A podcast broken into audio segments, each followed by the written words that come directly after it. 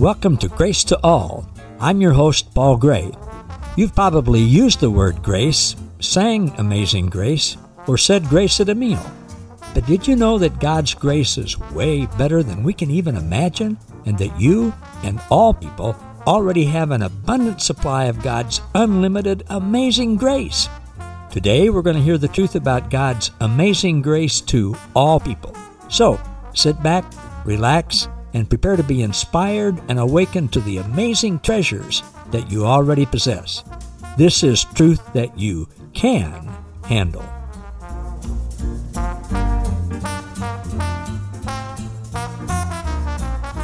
Hey, everybody. Thanks for being with me again. This past week, when I'm recording this, we did our 200th episode of Grace to All. And I want to thank you all so much for your prayers and encouragement and financial support that continue to make that possible. Each month, we have several hundred dollars in expenses just for the podcast and videos and the Pure Light Walker technical contracts and hosting and all that stuff. And your support, those of you around the world, help us encourage hundreds of other people around the world. And I so appreciate it. In our 200th episode, I had the great privilege of interviewing my friend Lydia Dutoit. She's an author, speaker. She's the wife of Francois Dutoit, the uh, Mirror Bible translator.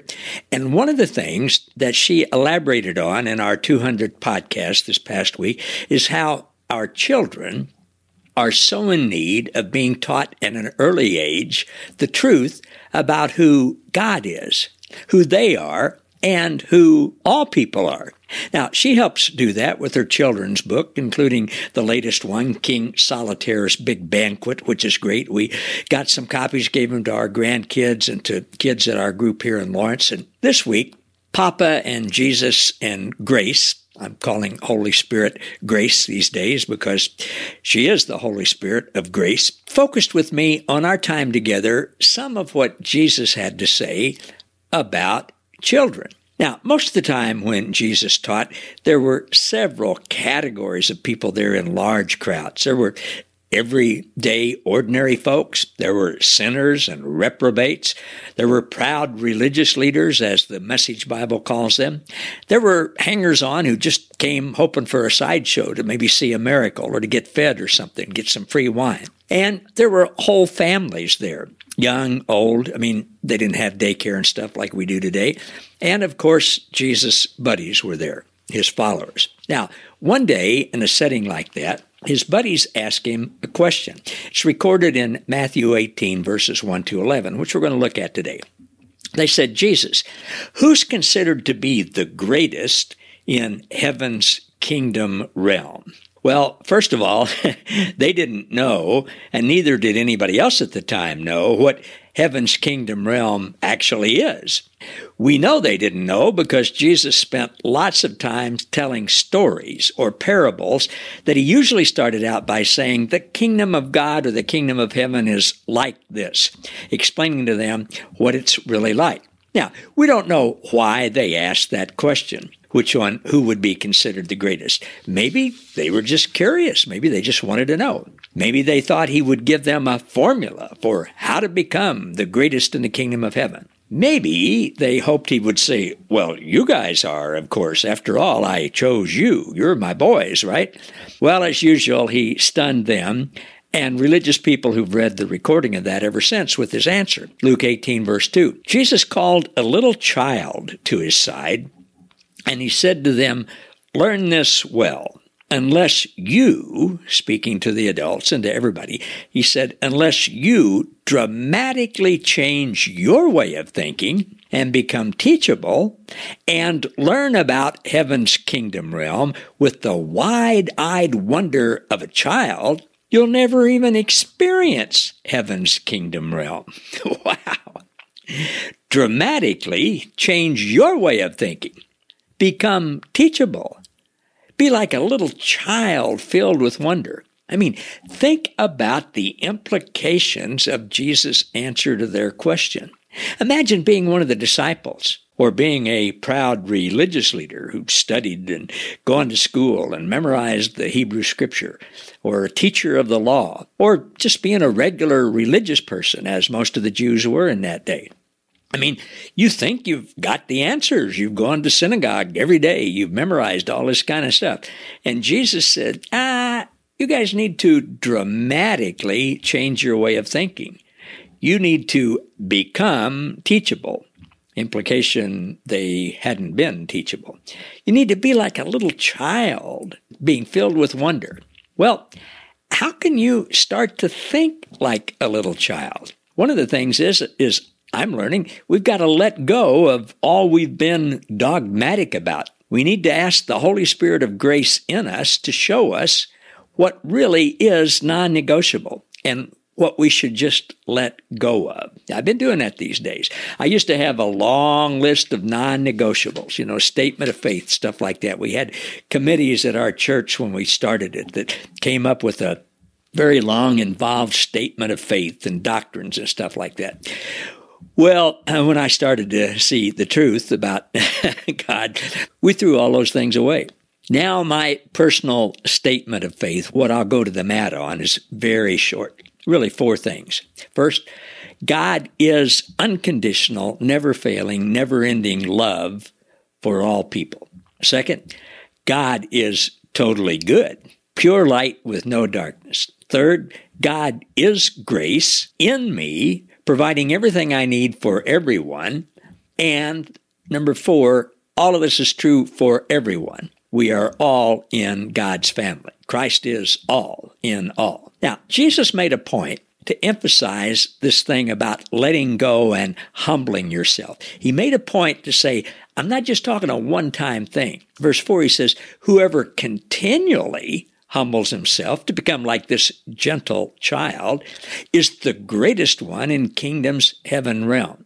Gentle child, like not argumentative, not forcefully defending your view, just being humble and gentle. Humble means to see yourself as unimportant in your own eyes. Jesus says, have that attitude continually. Don't, don't think you know it all. Don't arrogantly think that you've got God all figured out and contained in a nice little box full of doctrines and dogmas and rules and statements of faith. No, I, I, saw a thing on Facebook. It's like a, a math equation that says the Bible plus your interpretation equals your interpretation. That's pretty correct, isn't it? What do you think Jesus meant when he said the greatest one in heaven's kingdom realm? I think heaven's kingdom realm is here and now. Jesus said that. They asked him one time, the proud religious leader says, When's it going to come? Jesus says, Come. It's here right now. It's in you. And I think the people who experience it in the greatest way are those who see God as God really is, who see God in wide eyed wonder that anyone could possibly be that good. They see that God is even better than they thought the day before, even better than they could possibly imagine or comprehend. Now, there are a lot of things with the ancient church leader Augustine, who lived in third and fourth century, that I don't agree with, but I think he got this one right. He said this If you understand it, it's not God. think about that. If you understand it, it's not God. God is so huge in every way, so good in every way, we can't possibly understand it. All right, Jesus went on to say in Matthew 18, verse 5, and if you tenderly care for this little one on my behalf, you are tenderly caring for me, Jesus said. Well, how would you be tenderly caring for Jesus by tenderly caring for a little child? Christ is in that little child. yeah. Verse 6 and 7. He says, Now, if anybody puts a stumbling block before one of these little ones who believe in me, it would be better for him to have a heavy boulder tied around his neck and be hurled into the deepest sea than to face the punishment he deserves. Verse 7 Misery will come to the one who lures people away into sin. Troubles and obstacles to your faith are inevitable, but great devastation will come to the one guilty of causing others to leave the path of righteousness. Well, those are scary words, aren't they? What does that mean? It certainly doesn't mean what I used to think it meant when I was into religion. It has nothing to do with religion's lie of hell. First, he's saying misery is going to come to people who are guilty of causing others, especially little ones, to leave the path of righteousness. The path of righteousness is not something we do, it's who we already are. I've taught you all over and over again the different passages that say that we are already righteous, which means we are made right for God and with God, and we were made right with God before God ever created the heavens and the earth and anything in them. We're already right with God. The path of righteousness is where God has already put us. It's His doing. And Jesus said the night before He died that the Holy Spirit now continually reminds us that we are righteous. We are perfect with God. We're faultless and we're pure. So Jesus is saying here, misery is going to come to somebody who causes people to leave the truth of believing they are righteous. Misery. Misery is going to come to them because they themselves believe that. They live in fear from believing the lie that they are not righteous. They're miserable because they believe they're not right with God. God can't even stand to look at them. And they're believing that God will punish them in eternal conscious torment if they mess up, you know, sometime that they don't even know what they did. They're miserable because they live in fear. And they cause other people to live that way. This week I read a wonderful little booklet by my friend George Sarris called How Wide Are Heaven's Doors? It's a summary of his seminal, much larger book called Heaven's Doors Wider Than You Ever Believed. It was one of the first books that I read several years ago that had a thorough biblical presentation with lots of research about how there is no hell as religion has taught us. Now, of course, now we know, or hopefully you know, that there are scores of books like that that have been written over the last couple of hundred years. Books that most of us involved in religion never knew about. They were not talked about in our circles. These books, they all detail the research about Hebrew and Greek word meaning, what the early church believed, talk about translators' bias, all that kind of stuff is interesting for some of us. But when I finished that little booklet this week, I got an unexpected download from Grace, the Holy Spirit of Christ in me. Here's what I heard Grace say to me Paul, these kinds of books are good and they have a purpose, but they don't reveal the real issue. The real issue, which is what religious people incorrectly call sin. You know, Paul, the Spirit said to me, the word is harmartia, the Greek word. People missing the mark of our pure light with no darkness and pure unconditional, never failing, never ending love and hyper grace for all. The Spirit said to me, Sin is not immoral actions or bad behavior. No, immoral actions and bad behavior are the result of us not knowing who God is, who we are, and who everybody else is. And then the Holy Spirit really got my attention. It's like, as Baxter Kruger says, the ticker tape went before my eyes, and I knew, okay, I got to pay attention here. Holy Spirit said to me, Paul, the real issue, the real issue of all life is seeing and knowing who God really is. The Holy Spirit of grace said to me, the real issue of life is knowing who we really are, who you are, and who all people really are. And sin is simply missing the mark of that truth. The Holy Spirit said, it's missing the mark. It's not seeing our true essence of who we really are.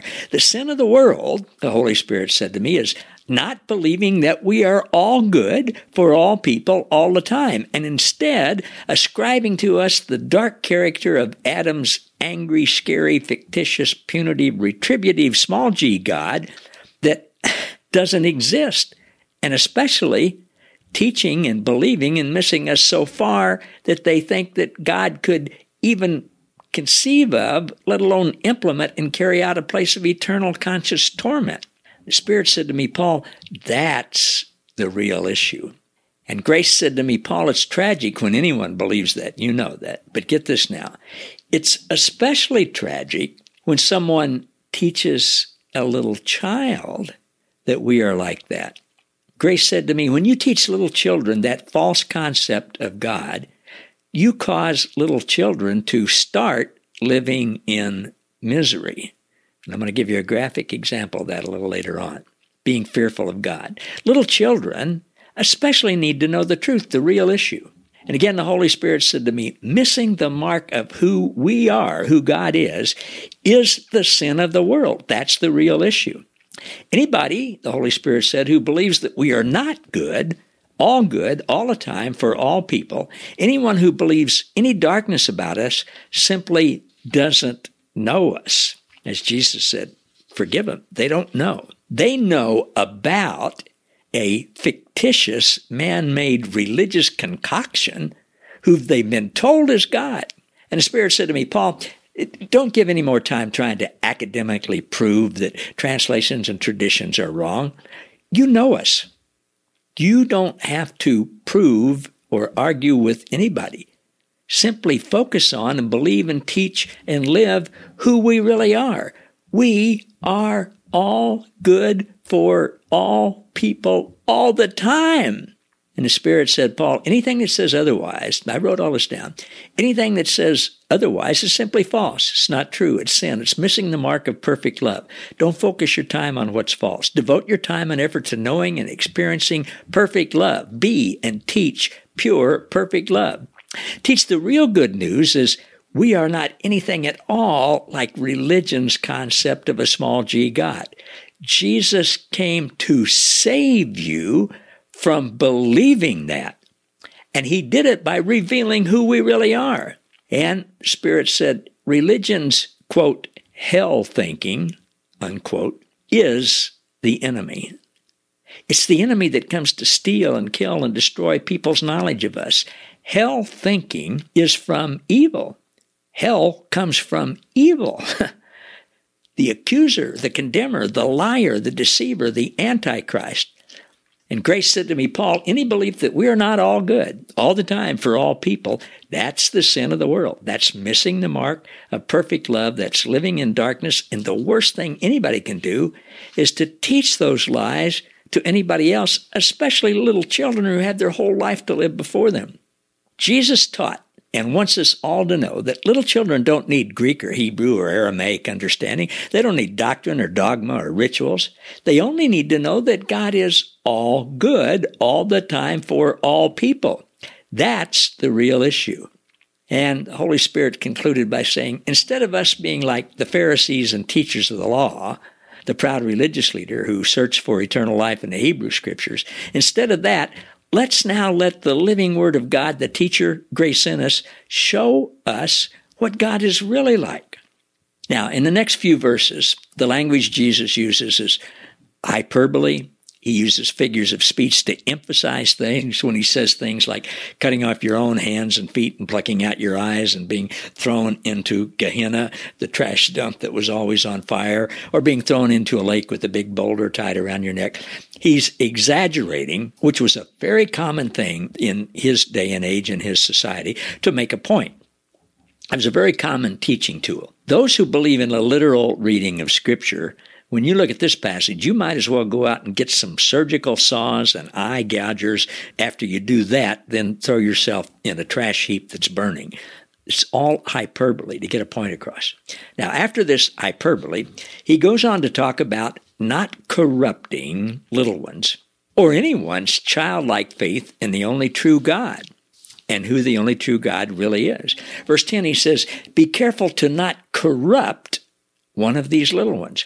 He was teaching Jews whose way of life centered around religion, keeping religious laws, fearing religion's God, trying to please and appease and gain and maintain favor of religion's God. He was talking to them and said, That God doesn't even exist. Now he's saying, as you guys have grown up, That's today, us. Jesus was saying this to people then, but he's saying it to us too.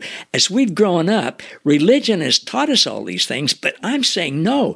Dramatically change your way of thinking and become teachable and learn about heaven's kingdom realm with the wide eyed wonder of a little child. Papa, Jesus, and Grace have just been impressing on me all this week to listen to them about the mystery of simplicity. We see it best in the wide eyed wonder of a little child. Their life is simple and full of wonder. Our little grandson, who's four years old, comes over to play with us two three times a week, and he's just full of wonder. He's just excited. He's having a good time. See, when little children live in an atmosphere that has not been corrupted, they know they're safe. They know their parents, their grandparents are good. They know their parents and grandparents love them unconditionally. They know they're kind and nice and patient and gentle. They know their parents and grandparents like them and love being with them. They know that they're going to continue providing for them. They don't worry about how they're going to be provided for. They know their parents and grandparents have their best interest at heart. They know they're going to provide everything they need. They don't need to worry about anything. They can just relax and play and enjoy life. They never even consider that their parents and grandparents are keeping a secret book with a list of all of their wrongs. they never even consider that their parents could be so full of wrath and so angry with them that they might kick them out of the family and punish them horribly forever. No, they know they can trust their parents and their grandparents. They know they're not fickle or bipolar. They know their parents and grandparents love everyone and don't hate anybody. They have no fear of their parents or grandparents. They live in pure light with no trace of darkness. Little children are creative. They visualize and imagine things. They're full of joy. They're not searching for significance or trying to prove how much they know or they belong. Now, most of us got at least some of those things from our earthly parents and grandparents. And in those areas, we flourished. And we believed that God was like that. Of course, in some areas, our parents fell short. They were doing the best they could with what they knew, and many times with what they'd been taught, the lies they'd been taught with religion. Now, in the areas that we weren't taught the truth, we tend to think that God is like that and that God falls short and God is dark. A Facebook friend of mine posted this next quote a couple of days ago. She asked a question Is it possible that when a parent themselves has a fear based relationship with God, they can pass it on to their children in an atmosphere of fear? She said, I grew up that way with my own mother telling me that God would punish me for my disobedience much more than she ever could. And as a matter of fact, she said, God's going to give you a deformed child. She said, I cried every single day of my first and only pregnancy many years later in fear of that being true.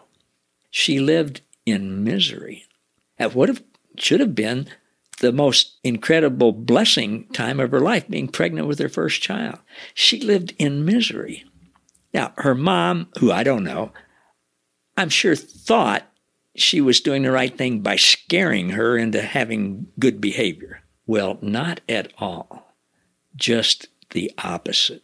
Back to our passage today. Jesus said, If anyone puts a stumbling block before one of these little ones who believe in me, then he used pretty stark hyperbole to show us how harmful that is, both to our children and to us. Now, we can lament the areas where we didn't get a good childhood eh, where we maybe weren't filled with wild eyed wonder and didn't know who God really was. Or we can be joyful that not only today, even at our age, we can dramatically change our way of thinking and become teachable and learn about heaven's kingdom realm with the wide eyed wonder of a little child, because then and only then can we create that kind of environment for our children and grandchildren.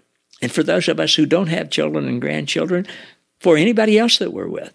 This month, my wife Kitsy and I have two grandkids with birthdays, and our son, Jay, celebrates his 38th birthday. He's our youngest. That shows you I'm old. Well, like most of you, we have kids and their spouses and other grandkids and birthdays. With they all have birthdays all throughout the year. Well, what's the very best, most lasting, most valuable gift we can possibly give them? a childlike wonder about their Heavenly Father, Jesus, and the Holy Spirit, grace. An environment where they know they are safe, not just with us, but eternally safe. Where they know God is good and God loves them unconditionally and God likes them and likes being with them. An environment where they know God is patient and gentle and completely good. An environment where they know God provides for them and meets their needs and has their best interest at heart and is continually working everything for good. An environment where they love and trust and enjoy God and never fear that God is judging condemning, shaming, or rejecting them or anyone else. When you grow up with the fear that God hates certain people and is going to punish them forever and keeps a list of their record of wrongs, most people also think, ah, he could do that to me at any time. We want to create an environment. God wants an environment where kids know, where we all know that we can trust God and know God's never going to change. He's not bipolar. He's not keeping a list of our wrongdoing. He's not condemning us or anybody. We don't have to meet a certain standard that He has, or otherwise He's going to reject or punish us. No. An environment, God wants us all to know this environment, to be like little children, wide eyed children, and know that we live in an environment with God where we need never question whether or not we belong. We are included and loved and accepted forever, no matter what. We can, with our children and grandchildren and with everybody else we're with, we can show them what the real issue of life is. The real issue is God is good for all people all the time. Most people just simply don't know that yet. But the good news is they will know, and we get to help them. How cool is that? Hey, everybody. Thanks again for being with me. Glad to have you all. I'll look forward to being with you again next week. Love you all. Thank you for listening to Grace to All. For more about us, how we can serve you, and our special guest, please visit www.gracewithpaulgray.com. Don't forget to subscribe to the podcast so that you never miss an episode and to join our Facebook group, Grace to All, where you'll be inspired and awakened to more truth that you can handle.